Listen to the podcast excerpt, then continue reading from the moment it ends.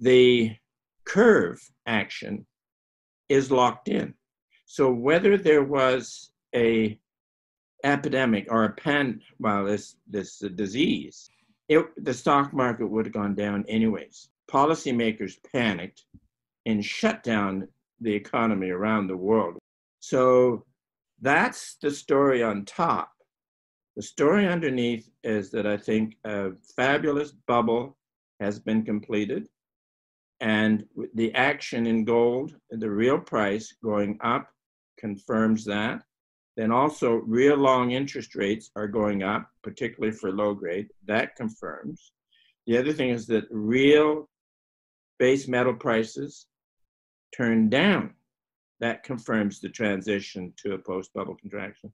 And also, crude oil being an industrial commodity turned down, which confirms the transition into a post bubble contraction. So I think we've got a history is telling a, a story, Mike, mm-hmm. and it's the same old story. So any of the gold bugs that are saying that uh, there's a conspiracy out there, central bankers are suppressing gold, they're suppressing silver. Uh-uh. Gold and silver, base metals, crude oil have all been doing what they should be doing in the transition from a bubble to a post bubble contraction.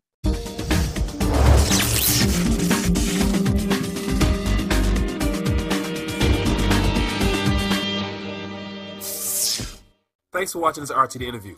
Don't forget to pick up your RTD Scary George round. Now enjoy this interview.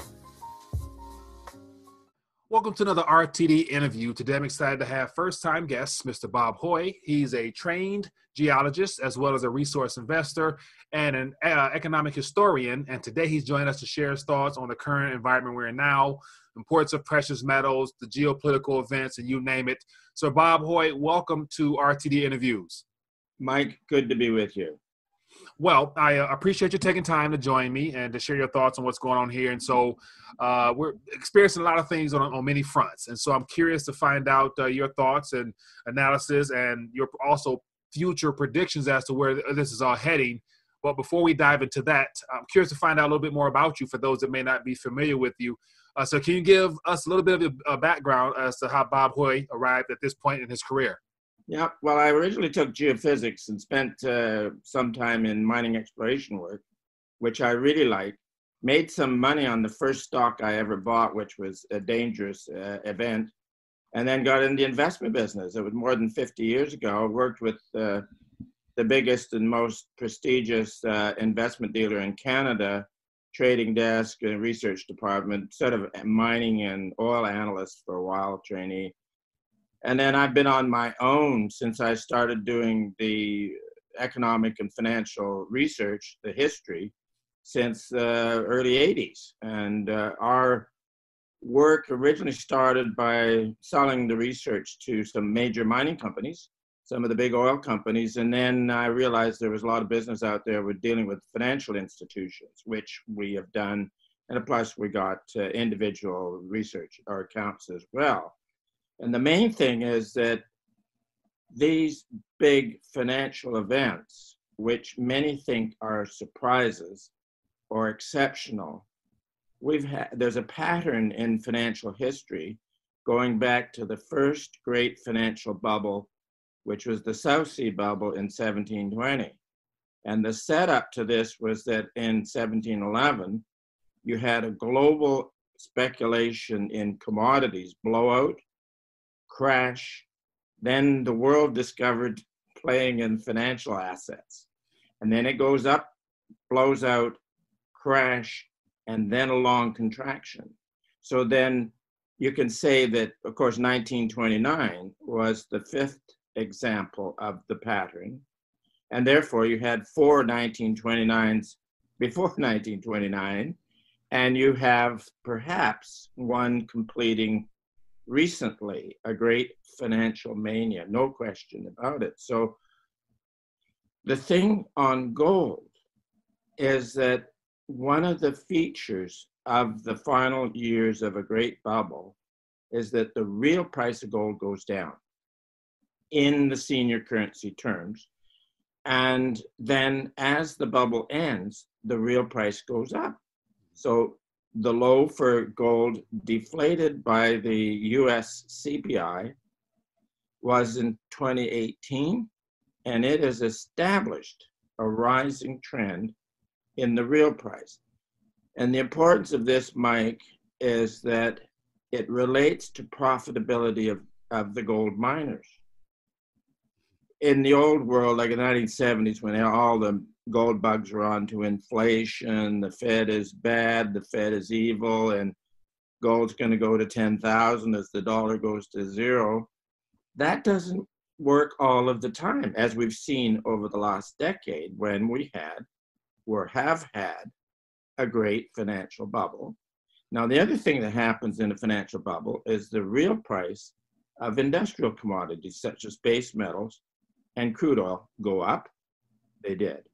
So gold is opposite. So the way it works is that, like, we can really see it now with the hit to uh, crude oil.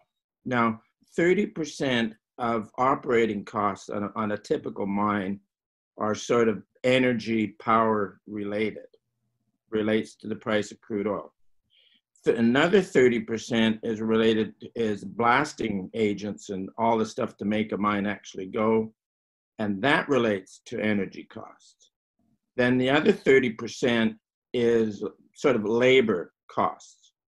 So if you've got the base metal mining side in retreat, which it is, then there's a lid on wage prices, you know, inflation.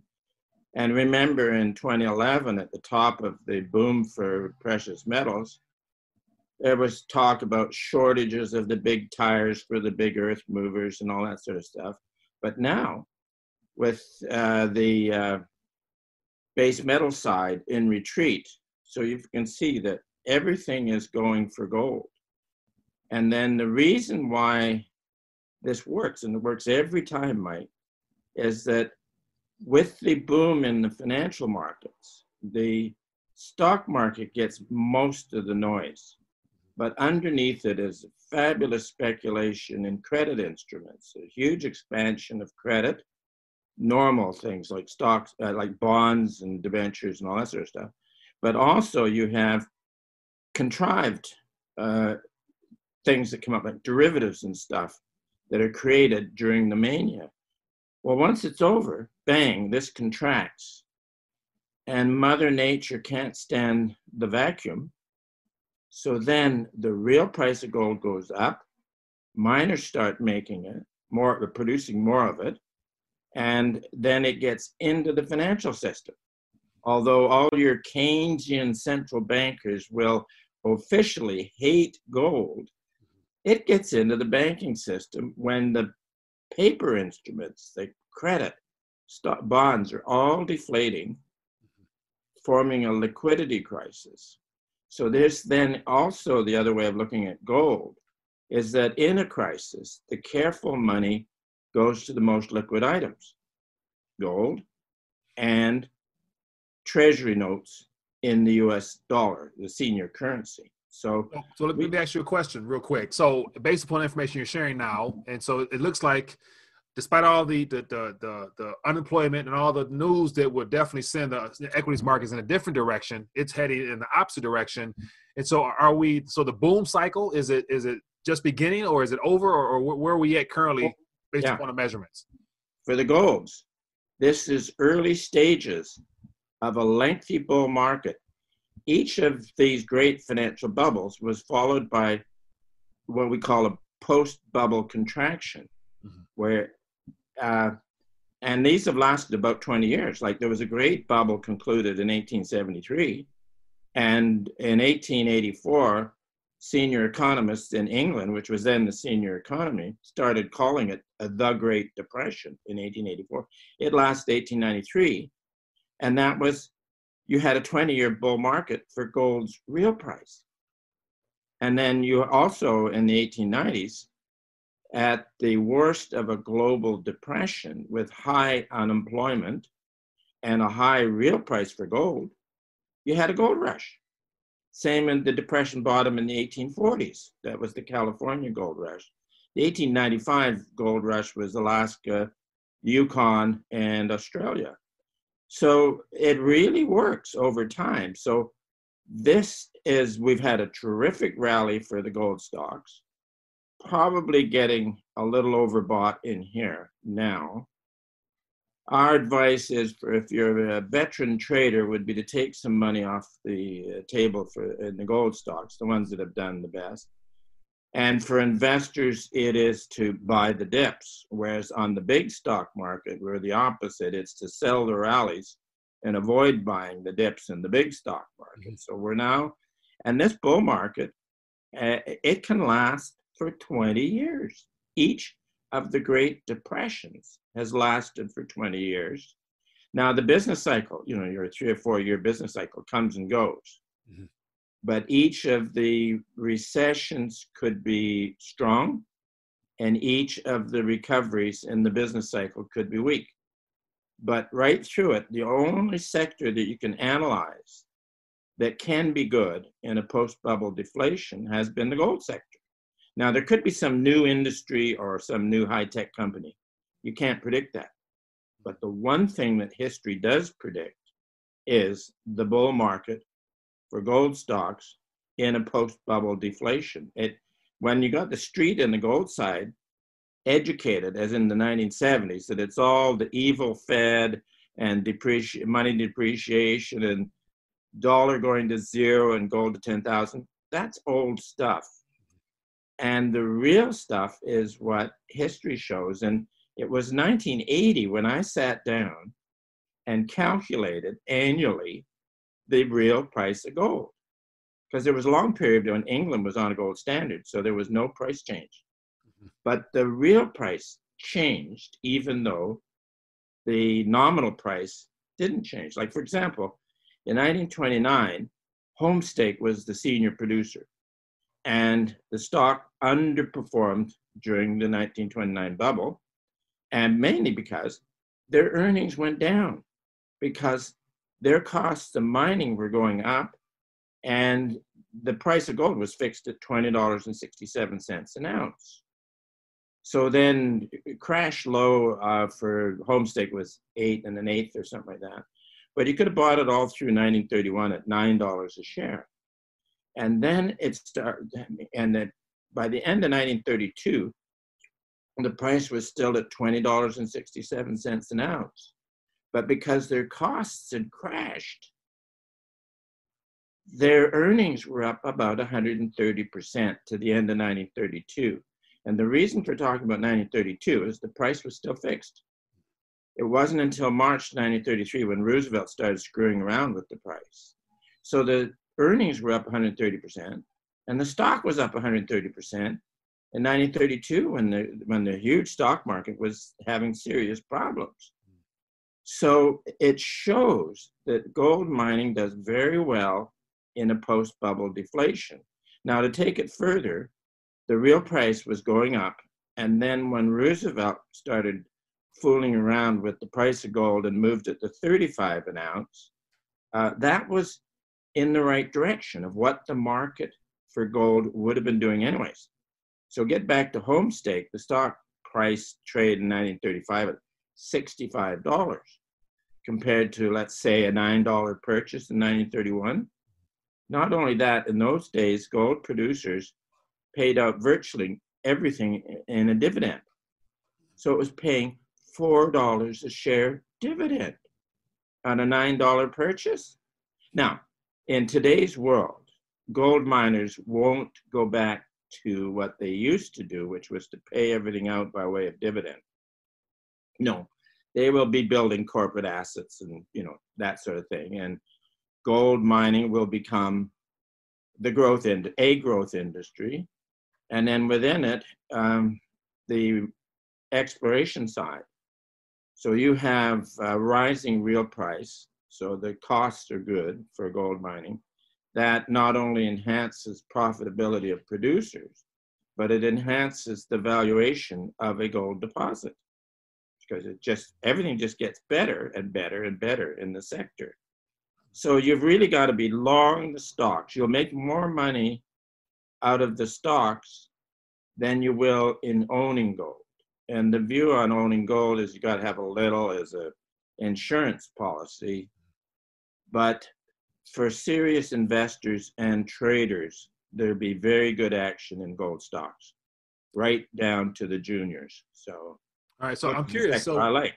So we, we talked a lot about gold. So so does silver fall into that same equation? Because here at RTD, you know, a lot of the viewers are heavy precious metals owners, and so in, in the mining stocks, you know, I still interview a couple people. We dip and dab in that, but you yeah. know, holding the physical pre- the precious metals is what a lot of people are concerned with because of all the concerns of what central banks are doing. So uh, where does silver fall in in the, in the same parameters yeah. you're, you're discussing? Yeah, my good question is silver has its own pattern.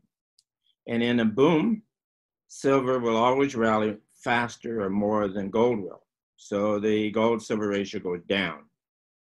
But in a contraction, the gold silver ratio goes up because silver gets trashed. And this is where, like in December, I remember seeing a gold uh, silver guy recommending uh, buying silver stocks because the ratio, the gold silver is 87. and He thought that was too high and it would go back down, and that's favor the silver. In December, we looked at the 87, and that's approaching a breakout.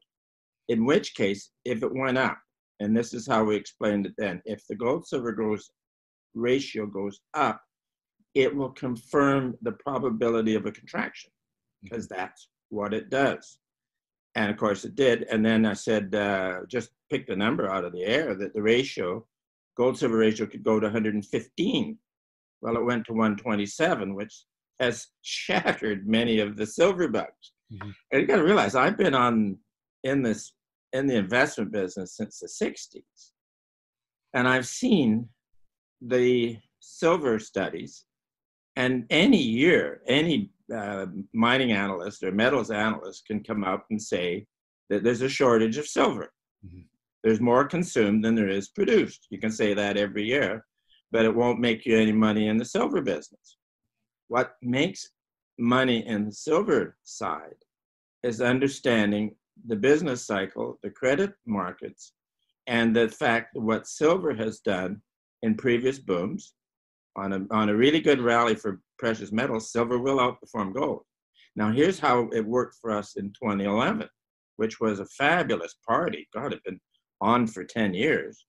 And the, we use then, we flip it the other way and do the silver gold ratio. So silver is going up faster. Mm-hmm. And the momentum item we use is the uh, weekly RSI, relative strength index. So in April of 2011, that RSI got up to 90. And we knew that anything in the 80s is getting dangerous. The speculation is pretty intense. And the only time that that RSI got up to 90 was in January 1980 at the height of that insanity. Mm. So that was April, May of 2011. And our advice was, or well, our instruction was at 90, the RSI on the silver gold ratio was dangerous and a, and a bear market was possible. Mm-hmm. So then, with the violence in the financial markets in the first part of this year that uh, and then it hit gold and you know hit silver very hard well that rsi the weekly got down to 11 which was exactly opposite at 90 in 2011 which was our sell mm-hmm. so it became the big cyclical secular buy and that was in March. And so our uh, readers have always been well informed on the history and the way this works. So uh, it's been a good trade, mm-hmm. a very good trade. But the thing to understand is that it's the early stages of a very long bull market for gold, with and also understanding that silver will be a lesser player. And there will be times when there'll be silver rallies. There'll be times when there are rallies in silver stocks. There could be times when an exploration silver stock comes in with a very good uh, deposit. So there's always op- openings there. But the one thing you can analyze is that the gold sector from the majors right down to exploration juniors will be uh, a bull market, a very good bull market. So it's it's it's a great time to be in this sector at this time. So. Yeah. Now, my, my question, next question would be based upon all the things going on around us. So it, you kind of make it seem like from a historical standpoint, the, the, the movement of metals prices is all is already baked into the cake based upon prior trends. And so, does it really matter much these days as to what central banks are doing, or the policy response, or the political events that are, t- are taking shape around uh, the world? Does it have anything to do with you know possible price, either bull market starting sooner or being delayed longer because of policy response? No, policymakers are subject to market forces. They don't create market forces. So all the way throughout history, you can admit plenty of examples where the policymakers are responding to market action. You go all the way back to Roman times, and there's a wonderful book called The New Deal in Old Rome. And what it showed was that in uh, deflationary periods, um, policymakers did this, made this committee, made uh, um, below market rates of interest loans for farmers, uh, too much wine around, so they told farmers to tear out grapevines. That was in Roman times, and that was, of course, happened at the New Deal. So the on policymakers, the central bank uh, at the end of a bubble is behind the market on changing interest rates. So, for example, in 1929, the three-month Treasury bill had its high in May of that year, and then it turned down, and that turn down was was suggesting that the best of the boom was in. So here, and you've had examples even earlier than that, where short-term market rates of interest, like the T-bill, go up in the boom and down in the contraction. So this is where the street, New York, Wall Street, is absolutely insane, because at the top of a boom like uh, 2007, September, uh, leading Wall Street spokesmen were saying all will be well because the Fed is going to cut interest rates. And we're writing, watch out, its interest rates have already started down, and you get the fastest declines in short rates during the worst part of a bear market, such as recently, when you have the T bill rate set its peak in March uh, 19 and started down. And that has been a long warning. And then finally, I think it was four and a half months later, the Fed did its first rate cut. In 1929, the rate started down in June, and the first rate cut was, I think, uh, end of end of or early October. So there was a five-month lead there. So here's where the Wall Street is completely wrong. They look at the Fed and consider that it is affecting destiny. Uh-uh, it's following the market, particularly at tops. So, and they may dislike gold, but what I would argue, Mike, is that the longer the real price of gold continues to go up, the more the central bankers are going to want to own it because it's going up. And this is where the last decade they've had the absolute nonsense in policy of taking central bank reserves and running it as according to modern portfolio theory, where they had to be long stocks. So, too many central banks are long stocks at high prices and not long gold at low prices, as they were until recently. But again, it's going to be compelling that if you get a long enough trend of rising real gold prices, the, the central bankers are going to own it. And also, there, you could get away from the recklessness of central bankers trying to think that they can run things, and then they get hammered by the next phase. Now, typically, um, you can have favorable action in stocks and and base metals and stuff to around mid-year. You know, the old sell in May and go away thing. And there's there's it works. So what we do is look for trading excesses, technical overdones in the stock market at around May into June, which we're getting. So this is our advice on the big stock market is to really lighten up on that because then after mid-year we will then start looking for weakness in base metal prices down to maybe November, weakness in crude oil prices down maybe to January, February. There's a good seasonal low in there.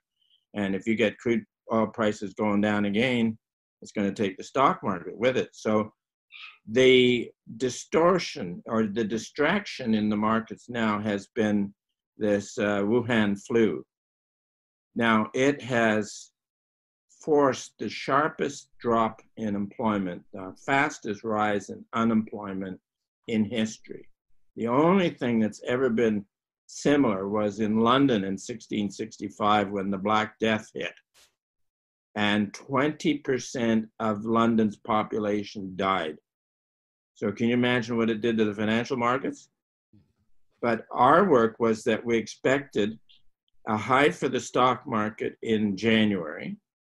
So, in December, early January, we were writing that, yeah, we've got uh, technical excesses and we also wrote that there's no way of describing the reason for the decline when it comes in.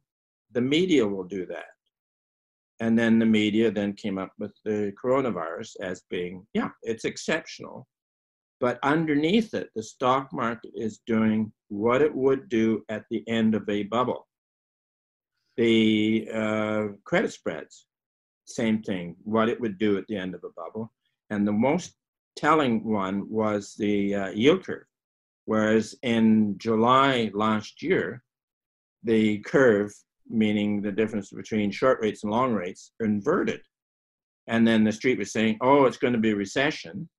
And then after, inversion went away. So they said, oh, that means nothing. But hey, I've got the yield curve in the US back to 1860. And you take a look at it, and the rule is inversion recession without exception. Now, also in December, with the enthusiasm that came in, the curve inverted again. So you had double inversion. When was the last time? 2007. How about before that? 1929, double inversion. And how about before that? The 1873 bubble double inversion. And we know what followed 1929. And it's not widely known, but I've mentioned it the 1873 to 1895 Great Depression. So the curve action is locked in. So whether there was a epidemic or a pan, well, this this disease, yeah, it, the stock market would have gone down anyways and what and then policymakers panicked and shut down the economy around the world, which, as I said, there's been nothing like it since London got the plague in 1665. So that's the story on top. The story underneath is that I think a fabulous bubble has been completed, and the action in gold, the real price going up, confirms that. Then also real long interest rates are going up, particularly for low grade. That confirms. The other thing is that real base metal prices turn down.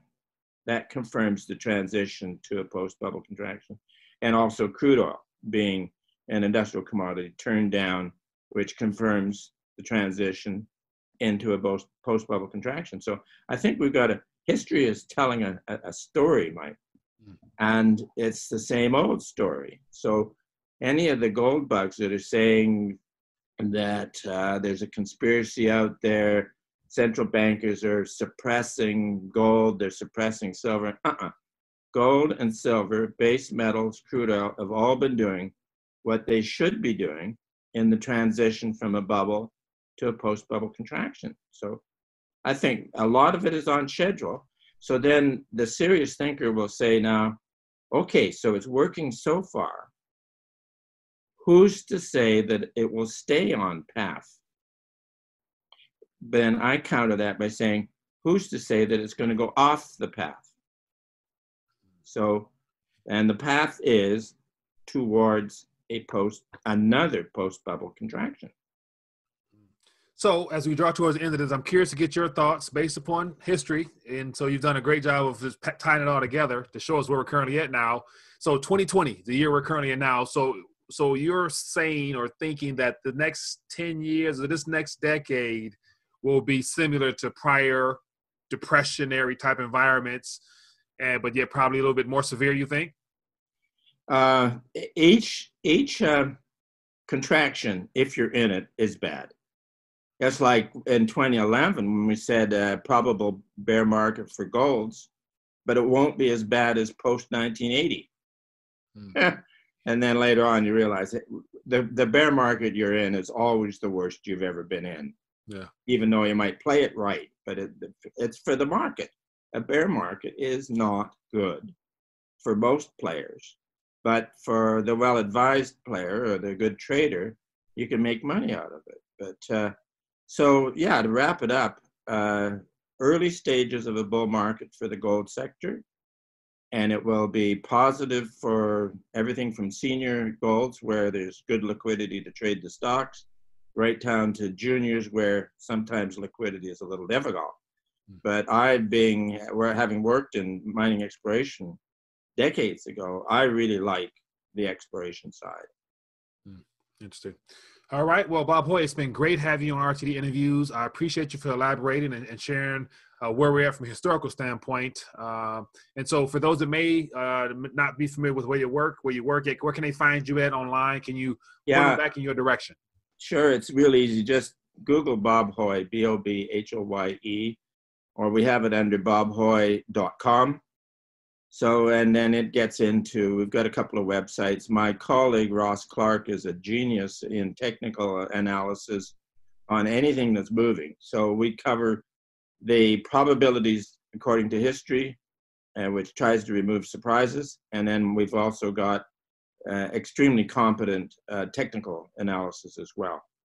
Okay, sounds good. Well, once again, Bob Hoye, it's been great having RT interviews. Looking forward to continue to follow your work and definitely have you back on as all this continues to go down the line and get your thoughts at that point. So once again, thanks for joining us on RTD interviews. Anytime, Mike. We look forward to talking to you and your and your your uh, followers.